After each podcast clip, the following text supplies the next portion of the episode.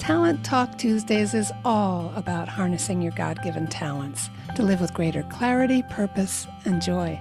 You are wonderfully made, my friends. May all we do be for God's glory.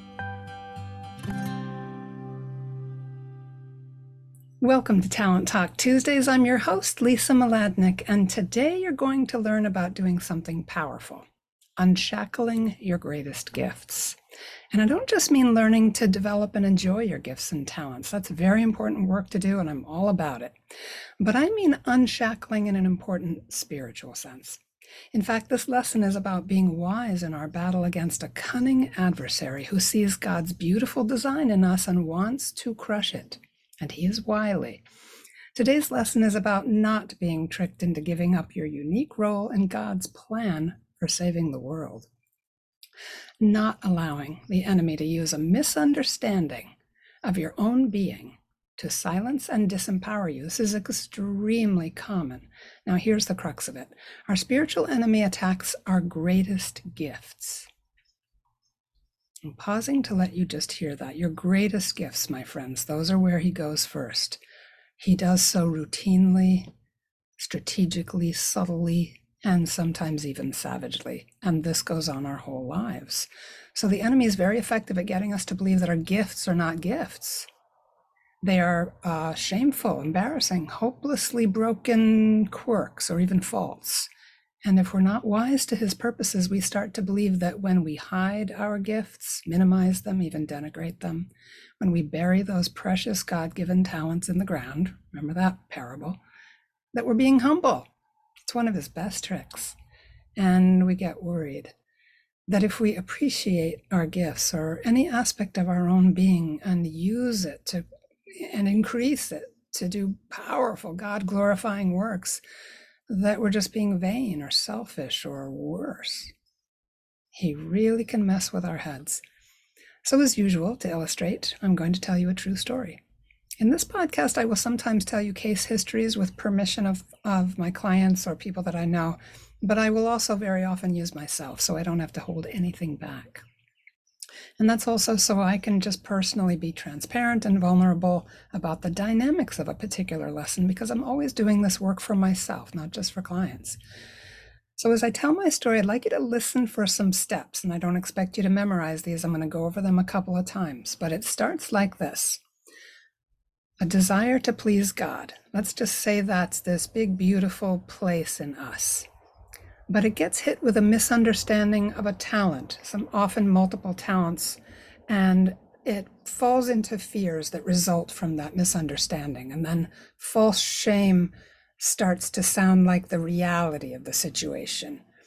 Okay?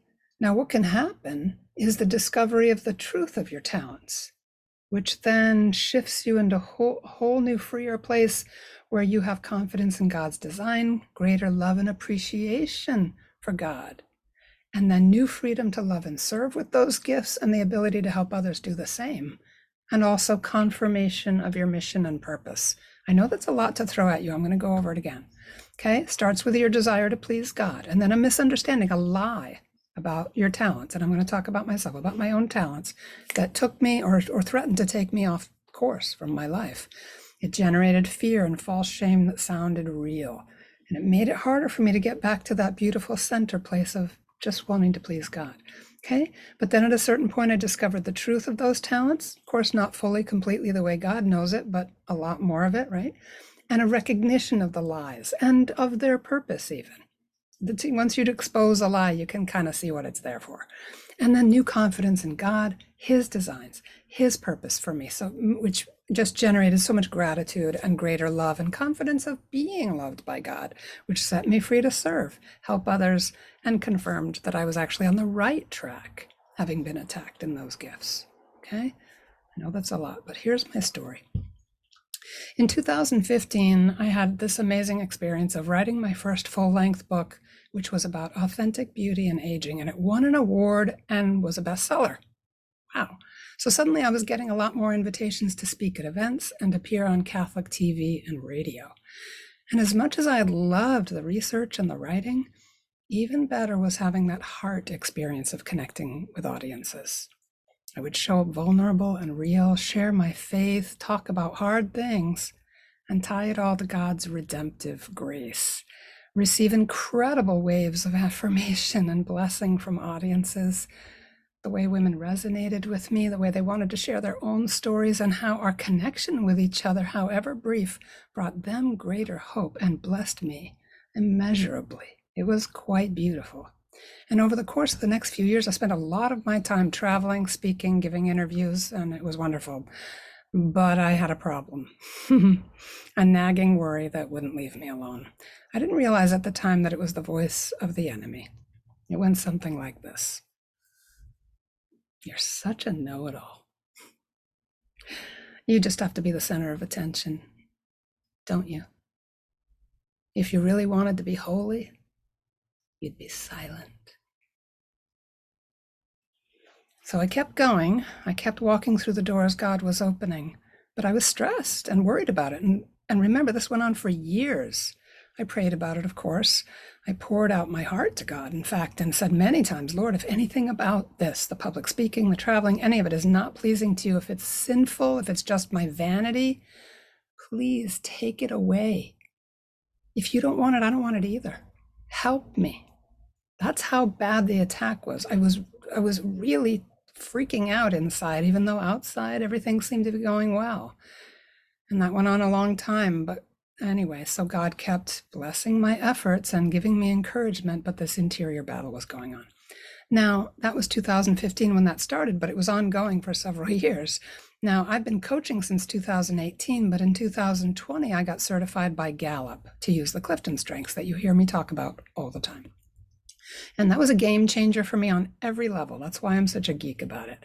And as I said last week, once I got trained, I couldn't wait to understand my talents through the lens of my Catholic faith because I knew that whatever God made was good and that it needed prayer and virtue and sacramental life, of course, to make it holy, for sure, but that it was made by Him with love and so that it had to be beautiful and purposed for the good. So I just couldn't wait to really look at how God had gifted me and how that might fit into and clarify his plans for my life.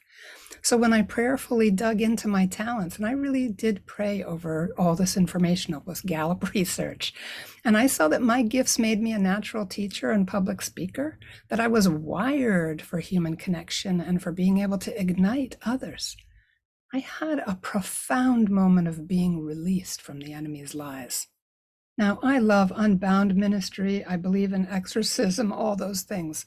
This doesn't replace any of that.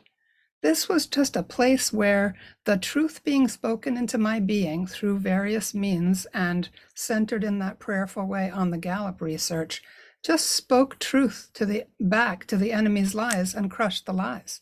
So God used that. It was God's grace, of course. It wasn't Gallup. But knowing what the lie was and seeing its purpose and saying, oh, if God wired me to do this, of course I'm supposed to do this. I can be confident to do these things with love and energy and commitment. And I can just know that those are lies and they just fell away. They stopped bothering me. Okay. So it allowed me to say yes to God, to his design. It was my fiat moment. And then to be able to just confidently live it out with humble confidence, right? In his design and his purposes. But to say no, to hide those gifts and not use them for his glory would have been a huge mistake. So I'm just glad I hung on by my toenails through all of that difficulty. But from that moment on, I've been certain that I'm called to do the very work that energizes, motivates, and fulfills me. Not just the public speaking, but other talents too, things that make coaching a joy for me and have helped others find their joy and their unique purpose. So you can see why the enemy wants to stop us. Um, so has my life continued to have really hard times? Yes, of course. Like all of us, I have times of desolation, loneliness, grief, fear, regret, contrition. Life still brings it on. And it hits me hard sometimes. I won't lie. But I feel God's presence in all of that because knowing my gifts are good helps me know that God is kind, that He generously poured Himself into me when He created me, and He doesn't leave me. And how wonderful to design me in ways that bring me joy and help me serve with energy and excellence. So that knowledge helps me carry my crosses with a lot more confidence because I'm more sure than I ever was before that I'm loved. That my gifts are to be used, that He meets me in those gifts to bless others, to bring Him glory, and to give me joy. That's the way He makes us. So hear this for yourselves, my friends, because this kind of joy makes our crosses easier to bear. It, it makes us more courageous and willing to pick them up, to unite our sufferings with His in that redemptive, beautiful way that then floods our lives with grace, okay? So that joy can remind us every day that when God created you, it was not a random or careless act. Please hear this. It was steeped in love, beauty, and purpose. And in embracing your God given gifts, you can be set free to serve with confidence and help others to do so as well. Okay, so if you need therapy, healing of deep wounds, please do that work. If you need unbound ministry, if you need anything else, by all means, do those things. This isn't the whole thing. But this is an important element we don't talk about enough, which is just knowing that you can be energized and blessed by your own gifts that that is the beauty of god. And you can help others to by being and living that out. Just like we live out the life of faith we can draw others to god. We can also draw others to their authentic being. We can inspire others with their unique and unrepeatable lives and purposes to live more authentically to live with more joy we impact each other. We influence like walking tabernacles the, the more we embrace the goodness of God in us. Okay. So, this awareness can really help us turn the lights on in the church, banish darkness, false shame, the ugliness of the enemy and his lies, so that we can start to unshackle our greatest gifts and become that bright city on a hill. Remember that Christ calls us to be. That's part of why each one of us is unique and unrepeatable. There's a light in you that is unlike any other. All right? You are wonderfully made, my friends. Feel free to reach out to me. I'm at lisa at wonderfullymade139.com. And please pray for me. I am praying for you too. I really appreciate your prayers. God bless you.